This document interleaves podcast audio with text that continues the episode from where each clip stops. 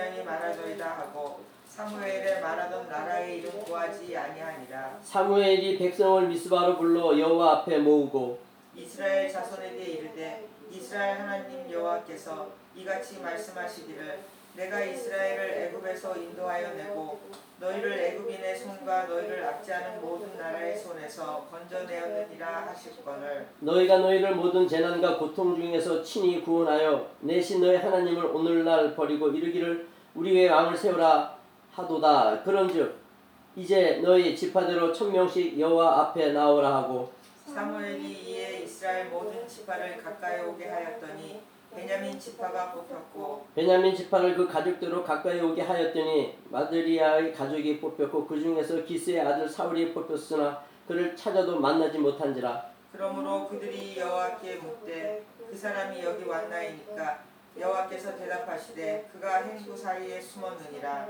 그들이 달려가서 거기서 데려오매 그가 백성 중에 선이 다른 사람보다 어깨 위나 더 크니라. 사무엘이 모든 백성에게 이르되 너희는 여호와의 택하신 자를 보느냐? 모든 백성 중에 짝할 리가 없느니라 하니 모든 백성이 왕의 만세를 외쳐 부르니라. 사무엘이 나라의 제도를 백성에게 말하고 책에 기록하여 여호와 앞에 두고 모든 백성을 각기 집으로 보내매 사울도 기부와 자기 집으로 갈 때에 마음이 하나님께 감동된 유력한 자들은 그와 함께 갔어도 어,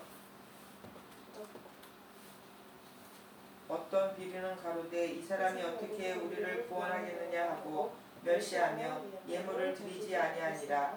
그러나 그는 잠잠하였더라. 아멘. 예. 참 오늘 본문을 읽어 보더라도 우리는 아주 쉽게 생각할 수가 있죠. 아니 이런 하나님의 개입과 인도하심을 확실히 사울이 보고 확인했는데 얼마나 놀라운 하나님 아버지의 개입과 인도하심이에요. 하나하나 다떡두 덩어리 두 덩어리 주겠고 새떡 세 덩어리 주겠고 예, 포도주 한 가죽 포도를 가진 자라 그냥 구체적으로 하나하나 다 얘기를 해줘요. 거기다 두고 하나님이 함께 하신다고 그래가지고 예언까지 해요. 새 마음까지 주셨어요. 근데 사울이 정말 믿음의 왕이던가요? 어떻게 그렇게 해 주시는데 어떻게 사울이 그렇게 망가질 수가 있어요? 우리는 그렇죠. 아, 나도 저렇게 해주면 나는 예수님 잘 믿을 수 있어. 나는 에, 주를 위해 올인할 수 있어. 라고 하죠. 그럼 사울은 우리보다 못했기 때문에 그는 실패했고 우리는 그런 에, 하나님의 성실하신 개입과 인도하심이 없어서 역시나 이렇게 자기 하고 싶은 대로 살아가고 있는 것입니까? 사울이 우리보다 못해요? 분명히 얘기합니다. 그는 정말 얼마나 괜찮은 사람인지 오늘 24절에서도 말씀하지만 모든 백성 중에 짝할 만한 자가 없을 정도로 특출하다는 거 아니에요? 그 특출한 자에게 그렇게 모든 것을 다 해줬는데도 불구하고 그는 망가져요.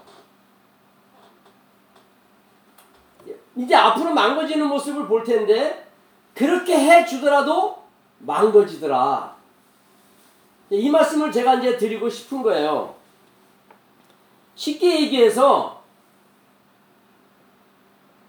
자기의 자기 방법에 서 있으면은 우리 태영 집사님은 전혀 얼굴이 안 보이네. 완전히. 예, 예. 이 사울의 입장을 봐요.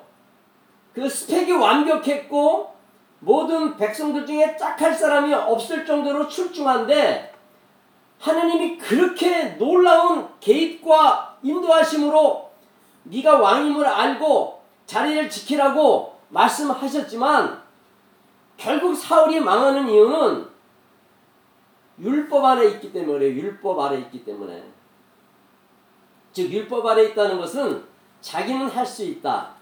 나는 이 정도는 다 하지 못하지만 가르쳐 주면 다 할 수 있다. 라는 차원에서 자기 중심의 삶이 바로 사울의 삶이라는 거죠. 다시 말해서 율법에서는 자기 중심의 삶에서는 아무리 해줘도 안 된다는 것을 예, 오늘 말씀을 통하여 우리는 확인해야 되는데 이제 거기에 대해서 말씀을 이제 풀어 가려고 합니다. 그러니까 여러분도 우리도 괜찮은 사람이라고 여기는 순간 아무리 해줘도 안 된다는 것을 결코 잊지 마시면서 말씀을 잘 들어보세요. 제가 시편 19편을 보라 그랬죠. 자, 시편 19편을 갑니다. Psalm 19.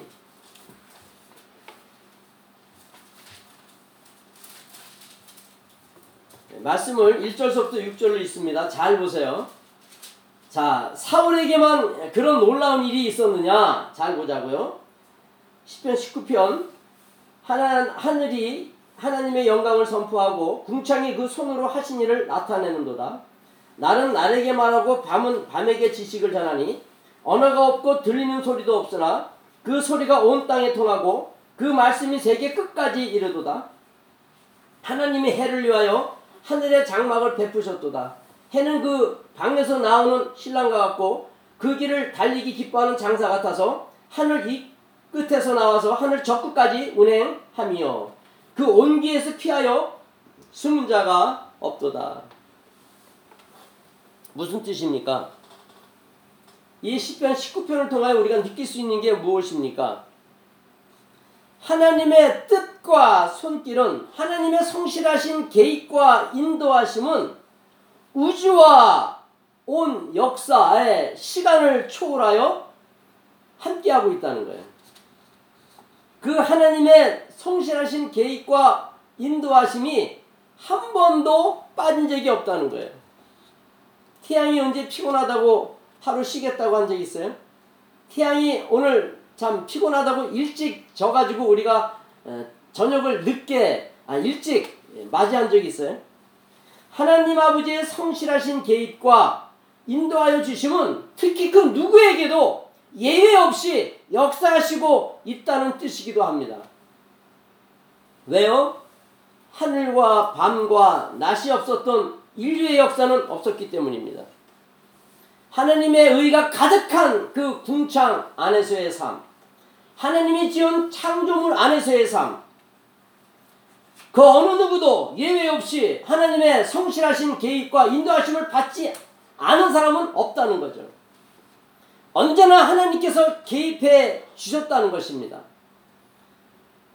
단지 들리지 않고 보이지 않았을 뿐이지 항상 우리와 함께 하셨습니다. 그렇다면 이방인으로서 불평할 수 있을까요? 나는 왜 사울처럼 저렇게 해주지 않고 나에게 믿음을 요구하십니까? 나도 사울처럼 해주면은 사울과 비교 안 되는 신앙인으로 살아갈 수 있습니다. 저렇게 망가지지 않습니다. 우리가 사울보다 낫다고요? 그래서 말씀을 드리는 거고 10장 24절에 그는 백성 누구와 짝할 사람이 없을 정도로 출중한 사람이에요. 근데 그가 실패하고 망가졌다는 거 아니겠습니까? 근데 우리는 늘 언제나 어떻게 생각해요? 이스라엘에게는 그런 기적과 능력이 있었으니까 뭐 그들은 바보라고 할 수 있지만 나는 그런 것이 없, 없었기 때문에 참 믿음이 죽을 수밖에 없다. 잘못할 수밖에 없다 라고 늘 핑계를 대는데 그래서 제가 10편 19편을 읽어오라고 말씀을 드린 거예요. 하나님은 사울에게 해주셨듯이 그렇게 하나님의 간섭과 개입이 누구에게든 다 허락되었지 열애된 사람은 한 사람도 없다는 거예요. 가룟 유다까지도 보십시오. 예수님과 함께 하는데 예수님을 배반하잖아요. 왜 그래요? 내의 때문에 내가 할 수 있다는 것 때문에 내가 자랑하는 거기 때문에 내가 갖고 있는 것을 제일 좋아하고 있기 때문에 나를 항상 왕으로 여기기 때문에 하느님이 왕이 아니라 내가 왕이라는 사람은 내가 언제나 너보다 나, 나아야 된다고 하는 그 자기의 율법에서의 삶은 아무리 해줘도 예수님과 함께해도 가는 것처럼 예수님을 배반하듯이 그렇게 출중했던 사울이었지만 그 온갖 모든 말할 수 없는 디테일한 하느님의 간섭 속에서 아니 이럴 수가 있어? 어떻게? 앞에 일을 이렇게 정확히 볼 수가 있단 말이야. 기절할 수밖에 없는 성실하신 계획과 인도하심을 했지만 사도 바울이 망가지고 무너졌다는 거 아니겠습니까? 그거를 생각하면서 우리는 무엇을 주의 깊게 관찰해야 합니까? 무엇을 주의 깊게 생각해 봐야 합니까? 나는 역시 다르지 않구나. 내가 왕인 이상 아무리 해줘도 안 되는구나. 이런 사실을 알아야 되는데 여전히 그, 그런 생각을 하지 못하고 얼마나 해주지 않아서 못한다고 하는 불평을 하고 있는지 모릅니다. 우리는 안 해줘서 믿음이 없다고 얘기할 수 없는 거예요. 난 안 해줘서 이 모양 이 꼴이라고 말할 수 없는 거예요. 10편 19편만 보더라도 우리는 확인할 수 있습니다. 사울에게 했던 것처럼 가룟 유대에게 오셔서 하나님의 그 지혜와 능력을 드러내 주셨지만 배반하잖아요. 가룟 유다가. 가룟 유다가 우리보다 머리가 나쁜 사람이에요? 가룟 유다가 우리보다 미련한 사람이에요? 왜 그들이 실패해요? 율법 아래 있기 때문에 나는 할 수 있다고 하기 때문에 자랑을 하려고 하기 때문에 세상의 것을 자꾸 힘으로 여기기 때문에 세상에 답이 있다고 생각하기 때문에 오직 답은 하나님밖에 없다는 거죠. 근데 그거를 놓치면 아무리 해줘도 안 된다는 거. 하늘이 하나님의 영광을 선포하기 때문에 온 모든 자연계가 하나님을 증언하고 있고 온 우주가 하나님의 영광과 생명과 진리에 그리고 의의 하나님을 증거하고 있는데 하나님께서 단지 이스라엘 백성만을 위하시고 그의 족속들에게는 이방인들에게는 무관심하셨고 불성, 불성실하셨다고 하는 판단은 성립이 될 수 없다는 거죠. 그래서 하나님이 그렇게 해줬는데 사울이 무너졌고 예수님이 함께 했는데 가론 유다가 배반합니까? 로마서 1장을 가보세요. 로마서 1장. 로마서 1장입니다. 1장 18절에서 20절입니다. 하나님의 진노가 불의로 진리를 막는 사람들의 모든 경건치 않음과 불의에 대하여 하늘로 쫓아 나타나나니 이는 하나님을 알만한 것이 저희 속에 보임이라 하나님께서 이를 저에게 보이셨느니라 창세로부터 그의 보이지 아니하는 것들 곧 그의 영원하신 능력과 신성이 그 만드신 만물에 분명히 보여 알게 되나니 그러므로 저희가 핑계치 못할지니라 뭐라 그래요? 핑계할 수가 없다는 거예요. 핑계할 수가 없다는 거죠. 역시나 하시는 오늘 말씀이 하늘과 만물을 통하여 하나님 아버지의 영원하신 능력과 신성을 전 역사를 통하여 우주를 통하여 전 시간을 통하여 보여주셨기 때문에 그 누구도 전능하신 하나님의 능력과 신성을 부인할 수 없다는 거 아니겠습니까? 조금만 생각해 보십시오. 우연이 있나? 우연이 있을 수가 없어요. 인생에서는 하나님의 성실하신 개입과 인도하심을 우연으로 보면 안 돼요. 우연이야. By accident. 이건 사고야. no, 그것도 사고가 아니에요. 하나님의 개입이에요. 인도하심이에요. 말씀하는 거예요. 그 말씀이 들리지, 않지만, 들리지 않지만 그 사건을 통하여 말씀하는 거예요. 그분의 손길이 보이지 않지만 그 주변 환경을 통하여 우리에게 지적하고 있는 거예요. 가르쳐 주고 있는 거예요. 그분의 능력과 신성을 디나이할 사람은 전혀 없단 말입니다. 그걸 언제 알아요? 율법에서 벗어나 은혜 안으로 들어왔을 때. 아, 이 세상에는 해답이 없구나. 돈이 아무리 많아도 안 되고 트럼프처럼 미국의 대통령이 돼도 안 되는 거구나. 오직 은혜만으로 되는구나. 즉, 은혜가 뭐예요? 나는 아무것도 할 수 없다. 나는 아무것도 할 수 없기 때문에 하나님께서 도와주지 않으면 나는 완전히 가베지밖에 안 된다. 주님 저 좀 살려주시고 저는 늘 지도하여 주시옵소서. 그런 기도를 쉬지 않고 끊임없이 말씀을 붙들고 가지 않는 한 아무리 해줘도 안 된다는 것을 놓치지 말라는 거죠. 그런데 다들 말씀을 드렸듯이 이런 사울의 사무엘상 9장 10장에 나오는 그 하나님의 개입과 인도하심을 우연으로 생각하잖아요. 남녀가 만난 것도 우연, 내가 사고 난 것도 우연, 내가 어떤 사람을 만나 문제가 잘 되는 것도 내 실력.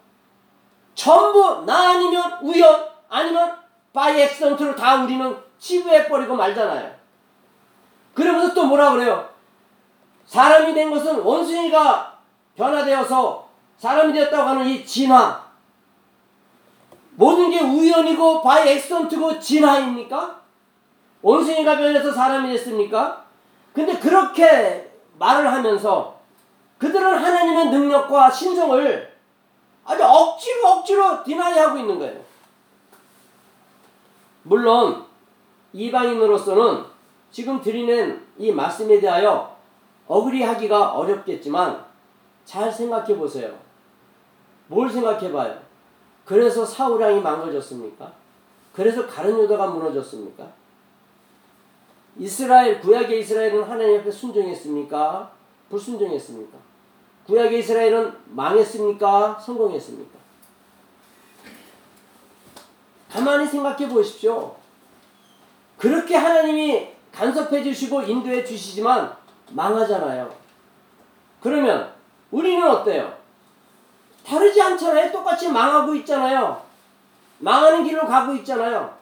그러면 이스라엘을 그렇게 사랑하셔서 개입하시고 인도해 주신 거는 뭐고 우리는 내비둬도 다르지 않은 것인데 이것을 어떻게 생각해야 합니까? 많은 생각을 하지 않을 수가 없는 것이죠. 우리는 특히 로마서 2장을 가보세요. 로마서 2장. 로마서 2장. 14절 15절에 보십시오. 우리는 무엇 때문에 망하는지 이스라엘은 무엇 때문에 망했습니까? 잘 보세요. 로마서 2장 14절 15절.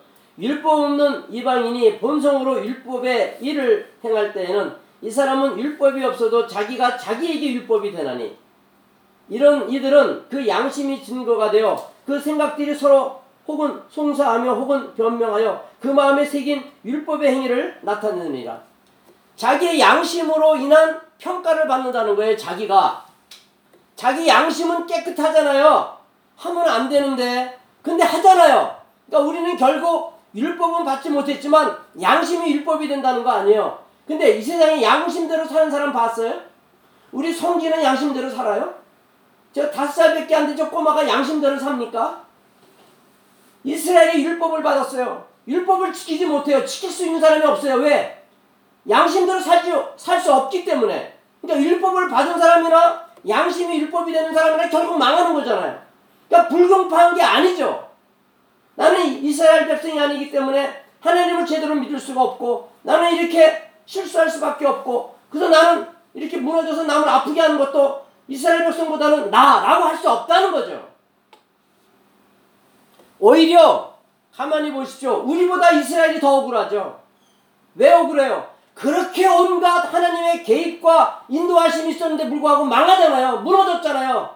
나라를 2000년 동안 잃어버리잖아요. 누가 억울해? 우리는 그렇지 않았는데도 불구하고 큰 문제 없이 이스라엘보다는 나은 생활을 해 온 것을 보면은 훨씬 우리가 더 나은 거 아니에요? 근데 뭐가 우리가 이스라엘보다 훨씬 대접을 받지 못했고 개입을 받지 하나님의 성실하신 개입도 없었고 인도하심도 없었다고 얘기할 수가 있단 말입니까? 제가 지금 드리고 싶은 말씀의 요지는 하나님 아버지의 도움과 인도하심 없이 산 인류와 역사는 없다는 거예요. 그 누구도 하나님의 간섭과 하나님의 성실하신 개입, 인도하심 없이 살아간 사람은 생명은 하나도 없다는 거예요. 하다못해 날아가는 새까지도 하나님이 허락해야지만 떨어지는 거예요. 우리가 새보다 못하다는 사실입니까? 아니잖아요. 날아가는 새도 허락해 떨어지는 건데 우리가 어떤 존재입니까? 근데 어떻게 우리가 이스라엘보다 하나님의 성실하신 개입과 인도하심을 받지 못했다고 할 수 있어요?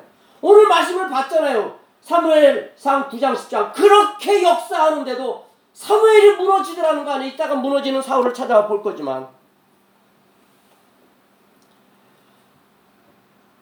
우리는요 사울왕에게 얼마나 특별하게 많은 징조들을 예, 보여줬는지 모릅니다. 왜요? 왜 보여줬어요? 답은 말씀을 드렸듯이 아무리 그렇게 개입하고 인도해 주시더라도 잘못에 대하여 회개는커녕 끝까지 망하는 길로 가더라. 그게 뭐예요? 율법 안에 있으면 내가 왕이라고 생각하면 나는 할 수 있다고 생각하면 이 세상에 답이 있다고 생각하면 돈이 최고라고 생각하면 그거는 아무리 도와줘도 망하는 길로 가더라. 누구처럼? 우리 혜진이처럼. 가서는 안 되는 길을 가가지고 지금 곤욕을 치러가지고 지금 기도하고 있는데 믿음으로 이겨야 돼 하여튼. 근데 하나님이 여기서도 역사해요. 여기서도 하나님을 바라보면 놀라운 기적이 나타나요 사실은. 그 기회를 우리는 거머쥐자는 거죠 혜진아. 어떻게 얘기하다 보니까 혜진이 이름이 나왔는데 뭐 우리만 듣는 거예요 우리만 아닌가?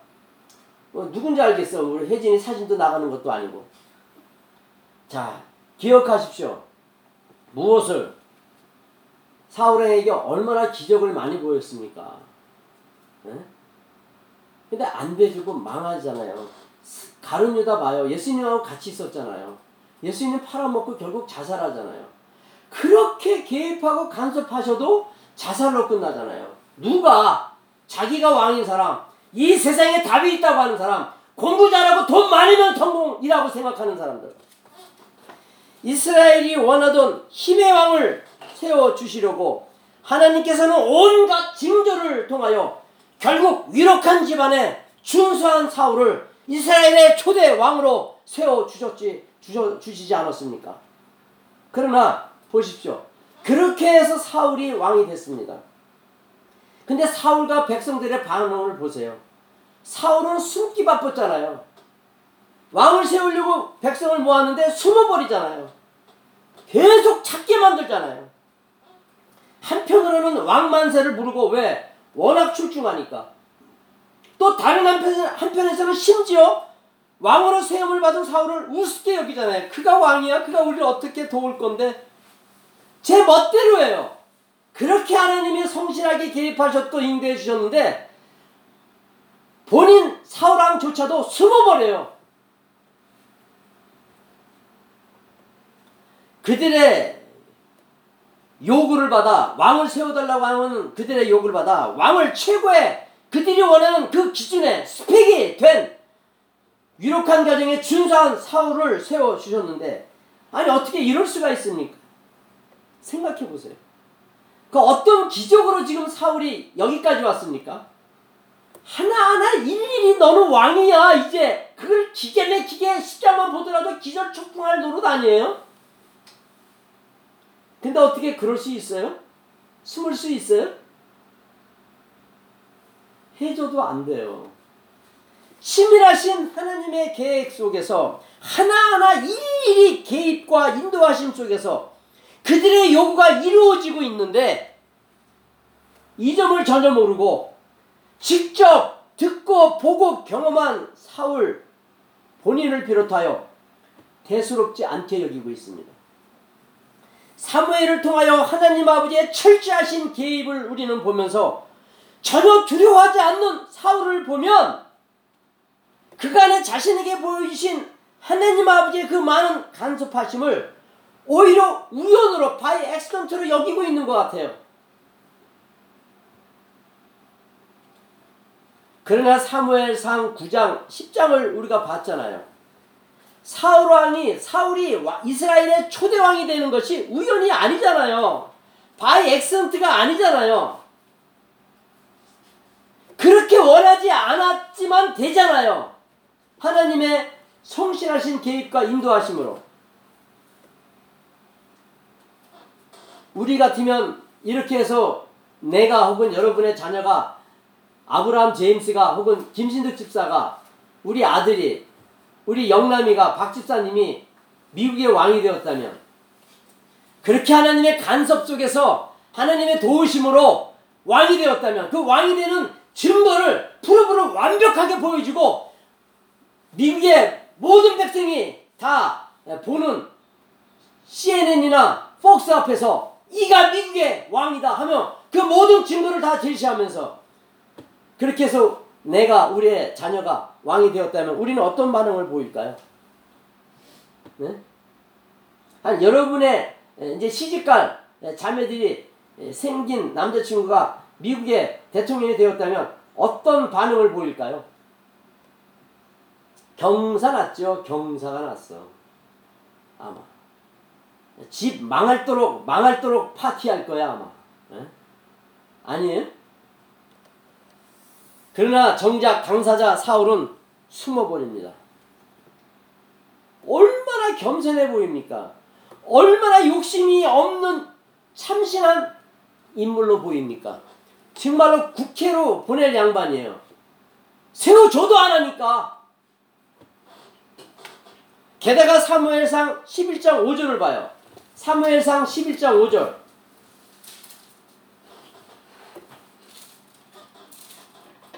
오절에 보면 자, 1절에 보면 암몬 사람 나하스가 쳐들어온 거예요. 사무엘상 11장 보면 쳐들어 이제 전쟁이 난 거예요. 그래서 전부 다 지금 걱정하고 있어요. 울고불고 난리가 났어요. 4절에 보면 이에 사자가 사울의 기부에 이르러 이 말을 백성에게 구하며 모든 백성이 소리를 높이 울더니 봐요. 마침 사울이 밭에서 소리를 몰고 오다가 백성이 무슨 일로 우느냐? 그들이 야벳 사람이 말로 고하니 아니 왕이 됐잖아요. 근데 지금 뭐 하고 있어요? 농사 짓고 있어요. 이런 사람 괜찮은 사람 아니에요? 정말 참심하고 욕심 없는 국회로 보낼 사람 아니에요? 나라의 대통령이 돼도 부족함이 없는 그런 유력하고 준수한 자 아니에요? 그러다 농사 짓고 오다가 왕이 그 야베스 백성의 우는 모습을 우는 소리를 듣고는 어떻게 돼요? 6절 사울이 이 말을 들을 때 하느님의 신에게 크게 감동되며 그 노가 크게 발하해서 나를 따라다니는 다 죽여버리리라 각을 떠서 죽여버리리라 그러잖아요 그리고는 어떻게 됩니까? 사무엘상 11장 6절에서 11절에 오면 완전 박살을 내버리잖아요 이스라엘을 쳐들어온 아무 사람 나와서 군대를 완전히 초전 박살 내버리잖아요 예? 11절 볼까요? 이튿날에 사울이 백성을 3대로 나누어 새벽에 적진 중에 들어가서 날이 더울 때까지 암몬 사람을 치면 남은 자가 다 흩어져 둘도 함께 한 자가 없더라. 둘도 함께 한 자가 없을 정도로 박살을 내버린 거야 사울이 가서. 대승을 대승을 거둔 겁니다. 대승을. 그러자 사무엘상 11장 12절 13절을 봐요. 12절 13절에 보면 무슨 말씀이 있어요? 12절 13절 백성이 사무엘에게 이르되 사울이 어찌 우리를 다스리겠느냐? 한 자가 누구리까? 그들을 끌어내서 우리가 죽이겠나이다. 감히 사울왕을 무시해? 대승을 거둔 이 사울왕을 무시해? 그놈들이 누구야? 우리가 다 죽이겠나이다. 그랬더니 13절에 사울이 뭐라 그래요? 사울이 가로되 이날에는 사람을 죽이지 못하리니 여호와께서 오늘날 이스라엘 중에 구원을 베푸셨음이니라. 참 미쳐버리겠어요. 와 대단한 인물이에요 엄청난 인물이에요. 이렇게 준비된 인물에게 그 큰 은혜를 주셨는데 결국 다 망가지더라는 거 아니에요. 이렇게 준비된 자인데 괜찮은 준수하고 유력한 자인데 얼마나 괜찮습니까? 그렇지 않아요? 우리보다 훨씬 낫죠. 근데도 망가지더라는 거 아니에요. 왜 망가져요? 율법 아래 있기 때문에. 율법 아래 있다는 게 뭐예요? 내가 괜찮은 사람이야. 난 다 잘할 수 있어. 나는 돈만 가지면 되고 나는 에, 많이 배워서 예, PhD 디그리만 가지면 돼. 이 생각을 가진 사람이 바로 사울이에요. 이렇게 위대한 모습으로 이스라엘의 초대왕이 뽑혔는데 이제 점점 어떤 인물로 드러나요? 사무엘상 13장부터 본색이 드러나. 두 군데만 볼까요? 사무엘상 13장. 13장. 자, 8절서부터 있습니다. 8절서부터 3일상 14장 8절. 사울이 사무엘의 정한 기한 대로 이래를 기다리되 사무엘이 길갈로 오지 아니하며 백성이 사울에게서 흩어지는지라 사울이 가로되 번제와 화목제물을 이리로 가져오라 하여 번제를 드렸더니 번제 드리기를 필하자 사무엘이 온지라 딱 해필이면 하루 마치니까 온 거야 이게 by accident예요? No 하나님의 개입이에요 이제 그렇게 준수하고 유력했던 자가 말을 안 듣더라 이 제사는요 오직 제사장이 할 수 있는 거예요 그러니까 사무엘이 당시 제사장이었잖아요. 왕이고 그러니까 사사고 선지자고 제사장이었잖아요. 그래서 오직 사무엘만 할 수 있는 거지 사울은 못 하는 거예요. 그래가지고 어떻게 돼요? 14절에 뭐라 그래요? 13절부터 읽을게요. 그러므로 봐요. 사무엘이 사울에게 이르되 왕의 망령되이 행하였도다. 왕이 왕이 하는 여호와께 왕이 명하신 명령을 지키지 아니하였도다. 그리하였다면 여호와께서 이스라엘 위에 왕의 나라를 영원히 세우셨거늘 지금은 왕의 나라가 길지 못할 것이요 여호와께서 왕에게 명하신 바를 왕이 지키지 아니하였으므로 여호와께서 그 마음에 맞는 사람을 구하여 백성의 지도자를 삼으셨느니라 하고 이제 끝나는 거예요. 왜? 그렇게 준수하고 유력한 인물이었지만 자기 deny myself가 안 되는 거예요. deny myself가 왜 안 되는지 알아요? 왕으로서 전쟁에 나갔는데 이 블레셋 사람들이 강하자 이스라엘이 뿔뿔이 헤어지는 걸 보고 두려움이 온 거예요. 내가 왕이고 내가 할 수 있다는 사람은 두려움에서 못 벗어난다는 것을 보여주는 거예요. 그래서 제사를 형식은 취하고 제사를 드렸던 것이 오히려 자기에게 독이 돼버린 거죠. 많은 말씀을 여기에 포함하고 있습니다. 다시 사무엘상 18장을 가보세요. 18장. 사무엘상 18장을 가보세요. 18장은 어떤 말씀이에요? 잘 보십시오. 18장 5절서부터 읽을게요. 5절부터. 다윗이 사울에 보내는 곳마다 가서 지혜롭게 행하며 사울이 그로 군대의 장을 삼았더니 온 백성이 합당히 여겼고 사울의 신하들도 합당히 여겼더라. 무리가 돌아올 때 곧 다윗이 블레셋 사람을 죽이고 돌아올 때 여인이 이스라엘 모든 성에서 나와서 노래하며 춤추며 소고와 경세를 가지고 왕 사울을 환영하는데 여인이 뜨늘며 창호하여 가르되 사울이 죽인 자는 천천히요 다윗은 만만히로다 한지라 사울이 이 말에 불쾌하여 심히 노하여 가로되 다윗에게는 만만을 돌리고 내게는 천천만 돌리니 그에 더 얻을 것이 나라밖에 무엇이냐고 그날 후로 다윗이 예, 사울이 다윗을 주목하였더라 그러면서 죽이는 거예요. 12절 볼까요? 여호와께서 사울을 떠나 다윗과 함께 하심으로 사울이 그를 두려워한지라 사울은 이스라엘 백성이 전쟁터에 나와서 사라지니까 두려워서 자기가 해서는 안 되는 제사를 지냈고 또 다윗이 만만히 되고 자기가 천천히 되니까 이제 자기의 자리가 빼앗길 것이 두려워서 그렇게 준수하고 유력했던 자들이 이제 다윗을 두려워하기 시작하는 거예요. 여기서 우리는 무엇을 생각하게 합니까? 무엇을 생각하게 합니까? 우리가 지난 금요일에도 말씀을 드렸지만 신앙은 어떤 기능이 아니에요. 기능이 아니라 정체성의 그 우선이 되어야 한다는 거죠. 기능이라는 것은 doing이에요, doing. doing이 먼저가 되면 안 돼. doing은 빔으로부터 시작해야 돼요.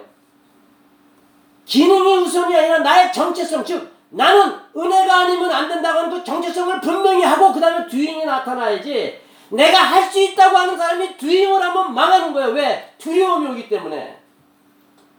그래서 신앙은 언제든지 나의 정체성을 파악하는데 priority를 두고 있어요.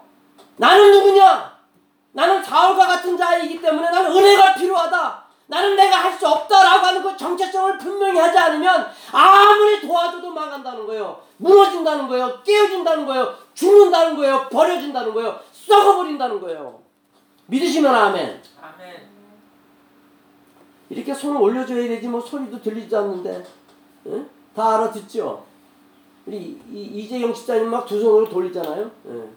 좀 그렇게 좀 그러니까 좀 격하게 좀 반응하면 설교할 때 좀 힘이 나잖아요. 응? 바로 그 점을 보여주고 계시는 거예요. 가룟 유다도 역시 마찬가지예요. 기능에 우선을 둔 거예요. 예수를 믿고 성공해 보겠다는 기능에 포커스를 둔 거예요. 예수님이 오신 것은 네가 얼마나 큰 죄인인지를 알게 하는 그 정체성을 파악하는 데 있었는데 그렇지 아니함으로 인해서 그들은 버려지는 거고 망하는 거고 결국 이러면 안 된다고 하는 부정적인 교훈만을 남기는 겁니다.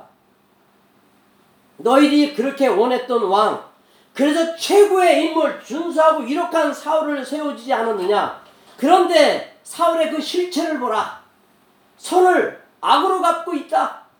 여기서 이스라엘 백성은 또, 아, 그렇구나. 우리가 참기른하고 어리석었구나. 이 고백이 나와야 되는데 아무도 없었다는 거냐, 아무도.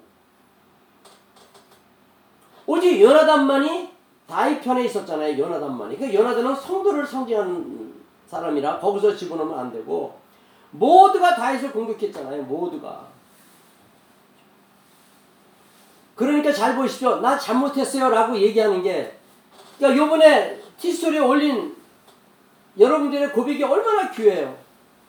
예? 네, 마지막으로 태영 집사님이 올린 건 봤는데 김수도 집사님이 올린 건 내가 시간이 없어서 못 봤어요. 올렸는지 안 올렸는지는 모르겠지만 예, 올린 거 내가 알아요. 전도사님이 얼마나 거기에 맞는 합당한 예, 주석을 두 번씩이나 달았어요. 세 번 달았나? 하여튼 막 달더라고요. 예, 세 번을 달았더라고. 막 인원이 많이 예, 있길래 웬 또 누가 했어? 우리 저 예, 아브라함이 했나 제임스가 했나 그냥 들어가 봤더니 혜진이가 했나 들어가 봤더니 그냥 전도사님 세 개를 막 해놨더라고. 예. 뭐예요? 내가 잘못했다는 거 예, 전 사람은 가만히 계시면 돼요. 거기서 얘기해봐야 안 들려요. 지금은 일반 통행입니다. 예, 그냥 듣고만 계시고 있다가 얘기해 주시면 됩니다. 자, 하여튼 여러분 이스라엘 백성 잘 보고 가는 자들을 잘 봐요. 예수님과 함께 했는데도 불구하고 잘못했습니다. 회개가 안 되잖아요. 자살을 할 망정. 그게 자존심이에요. 아시겠어요? 그 회개가 아니라 그건 자존심의 예, 결과예요. 나는 할 수 있다가 안 되니까 나타나는 예, 그래서 예, 자살이 가는 유다인 거고 사울왕 보십시오. 그렇게 그렇게 해줬는데도 결국은 버려지는 것을 사무엘상 31장에 나타났잖아요. 회개가 안 돼요. 잘못했다고 인정이 안 되는 것을 여러분들이 그래서 우리 혜진이를 칭찬하는 게 거기 있는 거예요. 그렇게 혼나는데도 오고 있다는 게 이게 굉장한 거예요. 사실은. 이스라엘 백성은 절대로 회개 안 하잖아요. 망할 때까지 회개 안 하잖아요. 망해서 나라가 없어졌는데도 불구하고 예수를 안 믿잖아요. 아직까지도. 근데 그 고백이 아니라 이스라엘 백성은 그 고백이 나와야 되는데 그 고백이 아니라 어떤가요? 자기 마음 깊은 곳에 가지고 있던 뿌리의 깊은 반발만을 보이라는 거예요. 어 그랬어? 이방인들 이스라엘을 쳐들었다가 산에서 싸우다가 지니까 이스라엘의 신은 산의 신이야. 평야의 신은 우리 신이야. 평야에서 싸우면 이길 거야. 이 따위로 해가지고 또 이스라엘 쳐들었다가 망한 나라가 한두 나라가 아니잖아요. 그 당시 연합군이. 우리는 기억해야 합니다. 여기서 뭘 배워야 한다고요? 왜 그럴까? 세상 사람들을 은혜 안에 있는 사람들, 은혜 안에 있는 사람들은 이스라엘 백성을 포함해서 모든 사람 다 예, 속하는 거예요. 이제 그 이스라엘 사람들의 특징, 타락한 사람들의 특징, 회개가 안 되는 사람들의 특징을 창세기 3장을 통해 얘기합니다. 창세기 3장으로 갑니다. 제네시스 챕터 3입니다. 3장 8절서부터 10절입니다. 말씀을 읽습니다.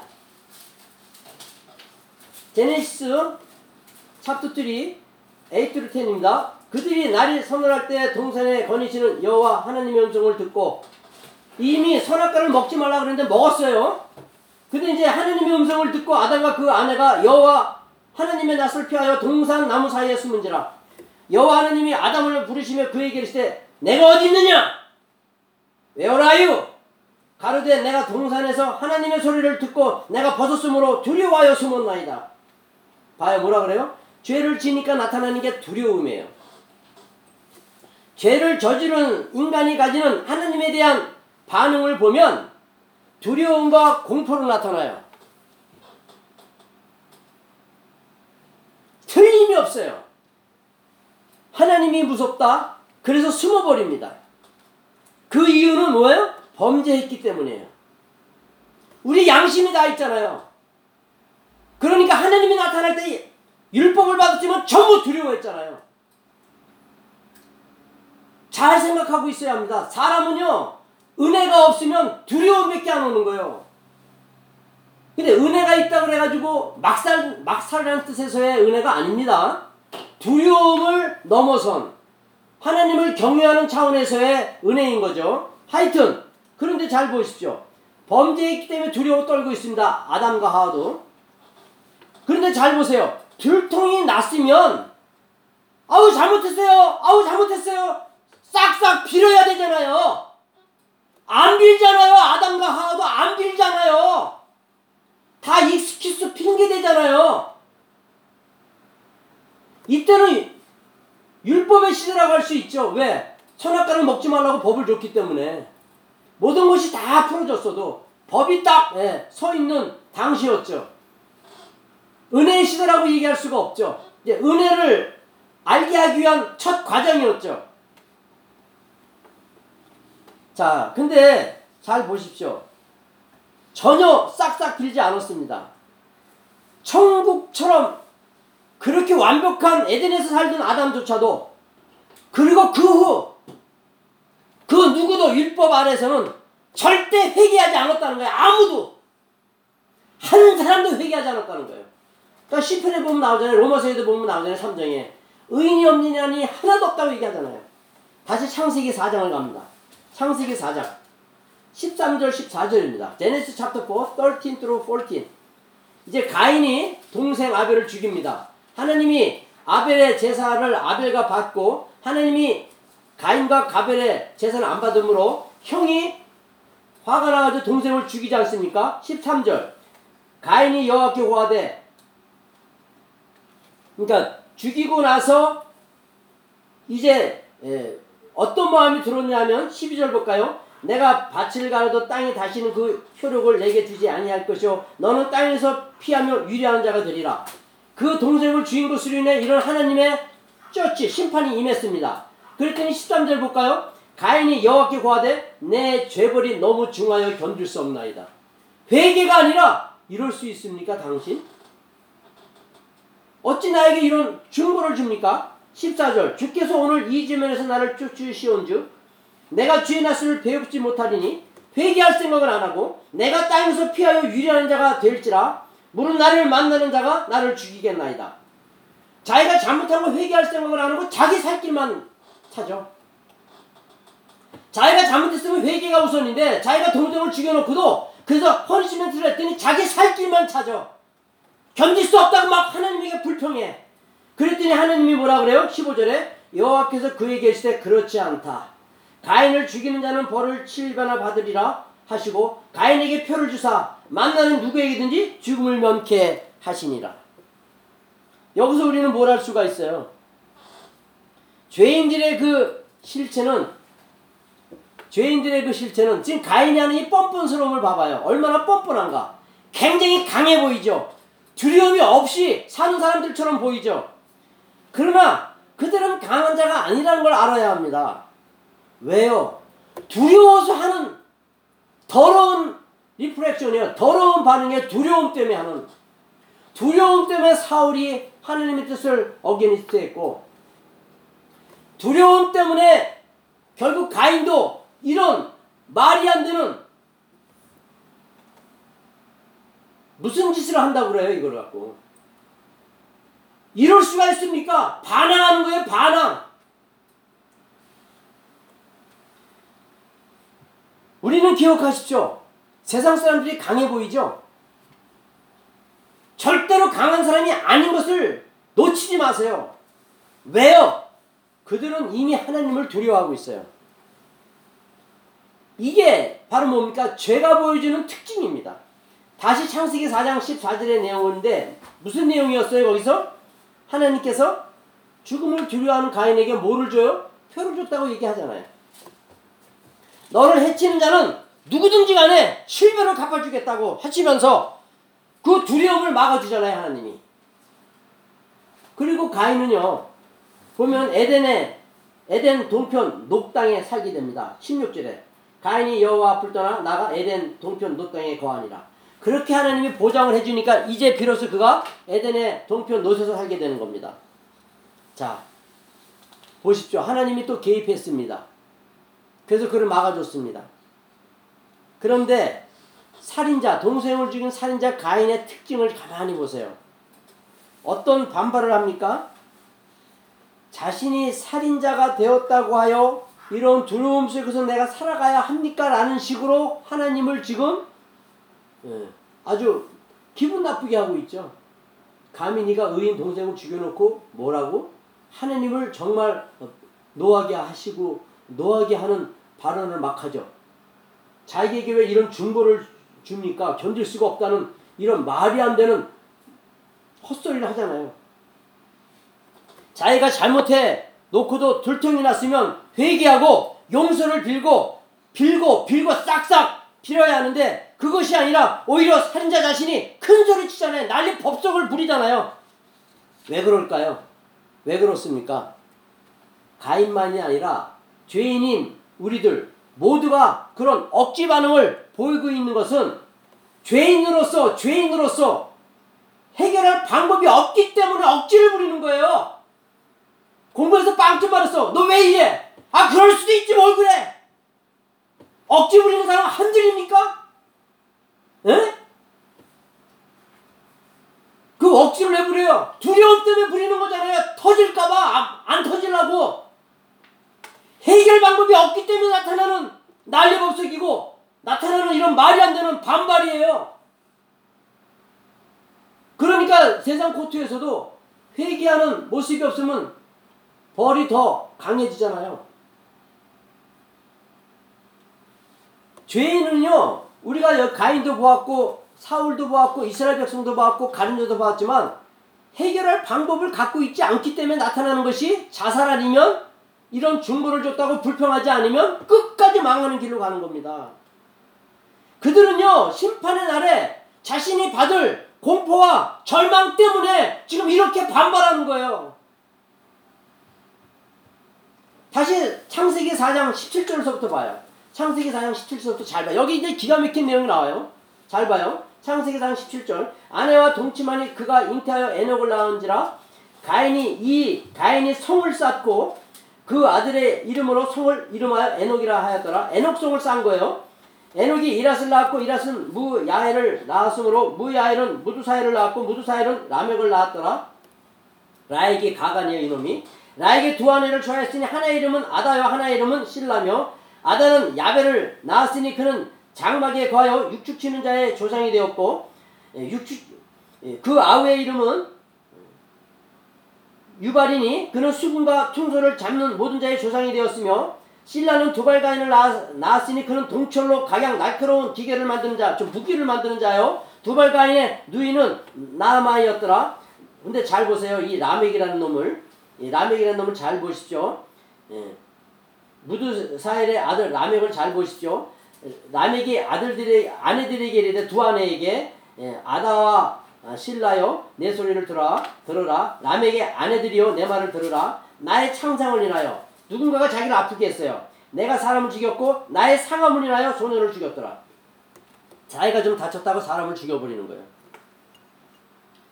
이 이게 가인의 후손이에요.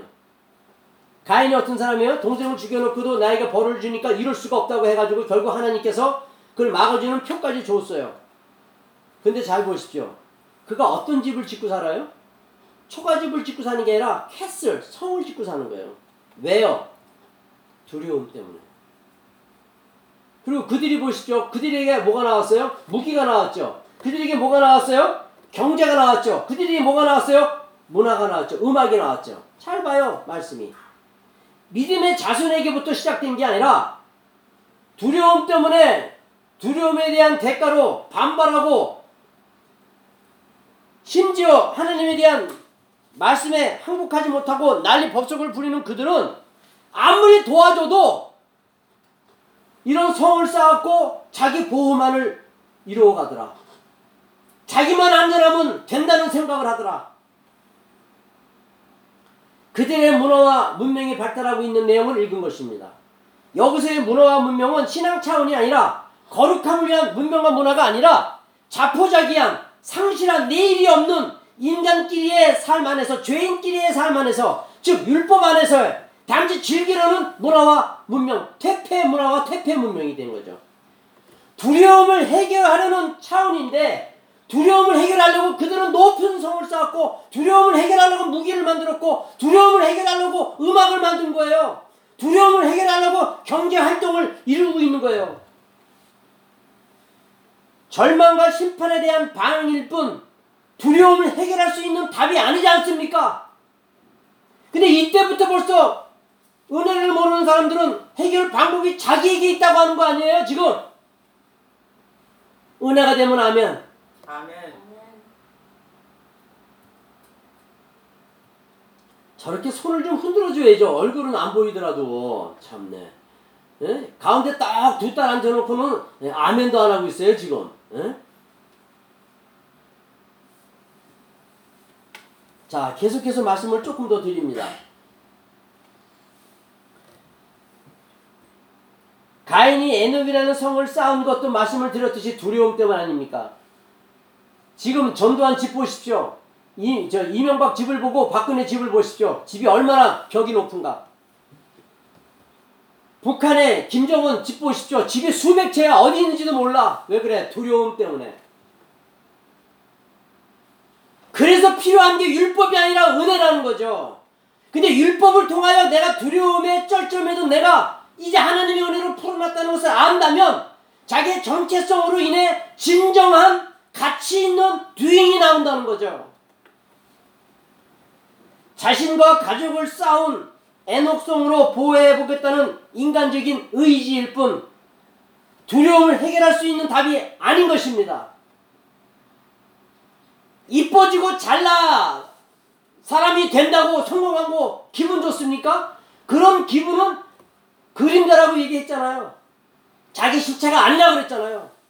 자기 실체는 누구예요? 은혜가 필요한 삶인 것을 알아야 된다는 거잖아요. 은혜가 필요한 삶이라는 것은 뭐예요? 겸손하고 정말 남을 나쁘다 납게 여기고 이제 나를 위해 죽으신 그 예수님 때문에 나 때문에 당하신 예수님 때문에 이제 십자가를 지고 내가 좁은 길로 가겠다. 이것이 진정한 자기의 정체성을 파악한 사람들의 두행 아니겠습니까?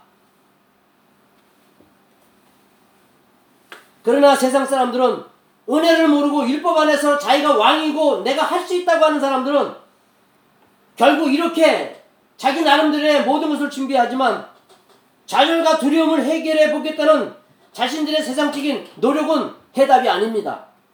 자신이 자신을 책임져야 하기에 자기 외에는 자기를 보호할 다른 길이 없기 때문에 그렇게 했지만 그것은 해답이 아닙니다. 때문에 믿음의 자손들보다는 언제나 죄인들의 삶이 더 강했고 세상에서 삶의 유흥도 유흥도 발달하게 되었고 노름 보십시오. 노름하는 것도 경제적으로도 윤택할 수밖에 없었던 것입니다. 그러니까 세상에 미련한 은혜를 모르는 사람들은 고스톱을 치면서 치매를 예방한다는 거 아니에요. 고스톱을 치면 치매가 예방한다고 고스톱을 계속 쳐요? 말씀을 보고 해결할 생각은 안 하고 고스톱을 치면서 해결하겠대. 그게 가인하고 뭐가 달라요? 사울왕하고 뭐가 달라요? 그것이 어떻게 은혜를 하는 권사라고 얘기할 수가 있어요? 권사님들이 치매 방해 하려고 고스톱 친다는 얘기가 아주 교회 안에 소문이 자자하지 않습니까? 참 이런 어처구니 없는 해답을 말씀으로 찾아야 될 거 아니에요.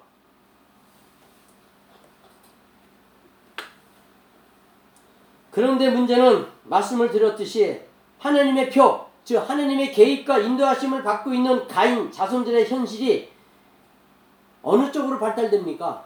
신앙 쪽으로 거룩함 쪽으로 발달 발달됩니까? 아니면 세상으로 발달됩니까? 하는 소리가 뭐예요?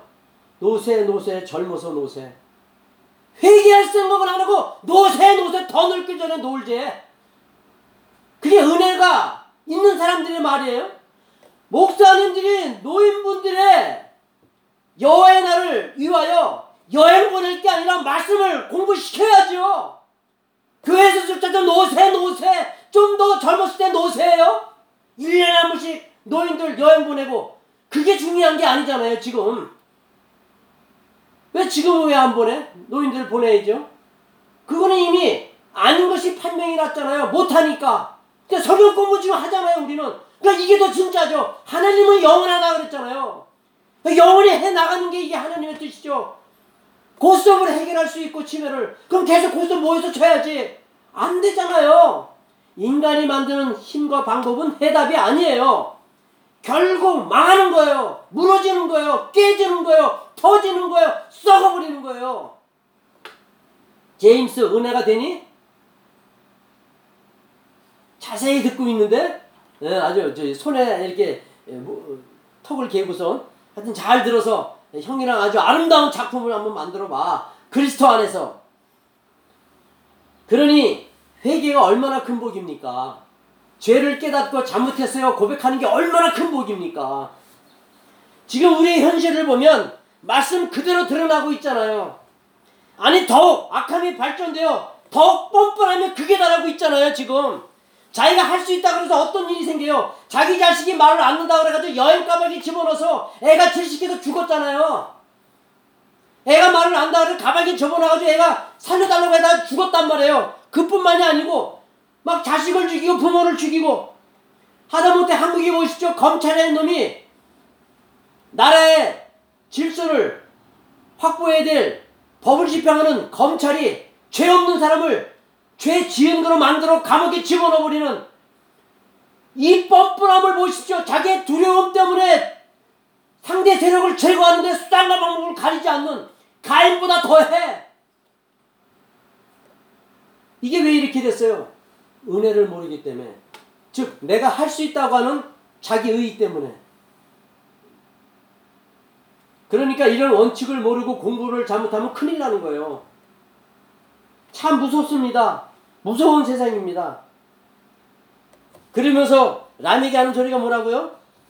예, 자기를 다치게 한 놈을 죽여버렸다는 거 아니에요. 그러면서 자기를 친 놈은 77배 고통을 받을 거라고 하는 가인을 치면 7배라고 하나님이 했더니 자기를 치는 놈이 1은 1은 1은 세븐이 세븐 타임스 퍼니시멘트 했다는 거 보니까 라멕 라멕 라멕이라는 놈이 하나님보다 더 세게 나가는 거 아니에요.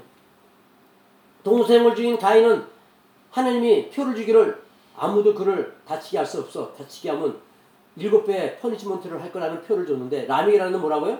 자기를 상하게 하는 놈은 일흔일곱 배 punishment를 한다는 거 보면 자기가 하나님보다 더 세다는 거 아니겠습니까? 갈수록 뻔뻔해지면서 지금 우리의 현실을 보십시오. 얼마나 말도 안 되는 짓을 하나. 시간이 좀 네, 지났습니다. 예, 이제 요것만 말씀드리고 마칠게요. 우리는 기억하십시오. 여러분은 정말 은혜를 아는 사람입니까? 근데 아직도 힘이 좋습니까? 아직도 돈이 좋습니까? 그러면 사울하고 뭐가 틀려요? 가인하고 뭐가 틀려요? 라멕 두 아내를 가지면 나를 상하게 한 놈 일흔일곱 배의 punishment가 있다고 하니 이 방장이가 끝이 없는 라멕하고 뭐가 틀려요? 예? 어떻게 하나님의 백성이 좀 세상에 헛된 것을 가지려고 시간을 낭비할 수 있습니까? 예? 그뿐만이 아닙니다. 회개를 못하여 회개를 못하여서 헛소리를 하고 절망의 두려움으로 큰 소리를 치고 있는 가인과 람에게 삶을 오히려 부러워하고 있어요. 부러워하고 있어요. 교회 다니는 사람들이 세상 것을 갖지 못해서 안달이야.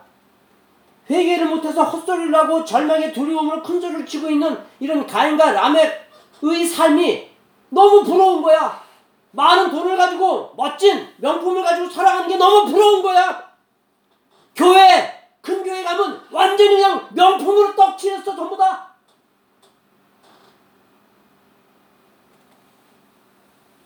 내 주먹을 믿으려 하는 스스로 자폭하고 있는 망한 자들이 오히려 교회 안에서 부러움이 돼가지고 교회에서 돈 돈 돈 교회도 좀 더큰것좀더 큰 교회 좀 더 큰 교회 자꾸 가인의 길 가슴 안 되는 남의 길 사울하고 똑같은 길을 어떻게 지금 갈 수가 있어요 은혜의 시대에 예수님이 어떻게 죽었는지 우리 C.S. 루이스가 고백하는 내용을 봤잖아요 요것만 말씀드리고 마칠게요 어떤 사람이 5층 건물에서 밑으로 뛰어내렸어. 왜? 날 봐! 내가 용감해. 근데 뛰어내리는데 발이 팍 부러져 버렸어. 부러져가지고 걷지도 못해. 병원에 실려가는데 너희들도 뛰어봐 나처럼 나처럼 용감해봐. 그러면 야 이 정신병자야 그렇지. 야 용감하다. 그런 사람 봤어요? 그게 뭔지 알아요? 은혜를 받았는데 세상에 힘이 좋아서 힘을 쫓아가는 것이 무엇 같다? 높은 빌딩에서 뛰어내려가지고 바람의 용기를 너희들도 뛰어내려 라는 거랑 똑같이 뛰어내리는 사람이란 말이에요. 그게 은혜를 아는 사람이에요? 힘을 따라가는 사람이? 정신병자죠. 어느 누가 야 대단하다 그럽니까? 대단하다고 하는 사람은 가인 족속이나 사울과 같은 놈들이나 대단하다고 하는 것이지. 성도된 우린 그런 일에 부러워하는 자들이 아닙니다. 지금까지 아니 앞으로도 하나님께서는 사울에게 보이신 그 계획과 인도하심을 우리 모두에게 쉬지 않게 해주세요. 그러나 우리는 받을 그릇이 됐다는 거예요. 그 기회를 놓치지 말자고요. 아멘. 우리 함께 끝까지 주님이 가자는 길로 가자고요. 아멘. 회개하지 않으면 잠들 수 없고 남을 나보다 낫게 여기지 않으면 견딜 수가 없고 가슴을 치면서 주님 앞에 기도하며 나아가자고요. 이게 복입니다. 아멘. 기도하겠습니다. 하나님 아버지 귀한 말씀으로 오늘도 또 깊은 은혜를 깨닫게 해주셔서 감사합니다. 한없이 지속적으로 하나님 아버지의 은혜와 사랑을 충만히 허락하여 주셔서 한없이 부족하여 쩔쩔맬 때마다 이겨낼 수 있었습니다. 그리고 지켜주심으로 오늘 이 자리까지 올 수 있었습니다. 더 이상 내 계산, 내 방식으로 살지 않게 하여 주시고 전능하신 하나님께서 우리 각자를 주장하실 수 있도록 온전히 내어 드리는 거룩한 싸움을 쉬는 날이 없게 하여 주시옵소서. 기어사라도 주님의 뜻을 따라가게 하옵소서. 아무리 힘들어도 가야 되는 좁은 길을 결코 포기하는 일이 없게 하여 주시옵소서. 감사드리옵고 예수님 거룩하신 이름으로 기도드립니다. 아멘. 아멘. 네, 우리 찬송가 드리겠습니다.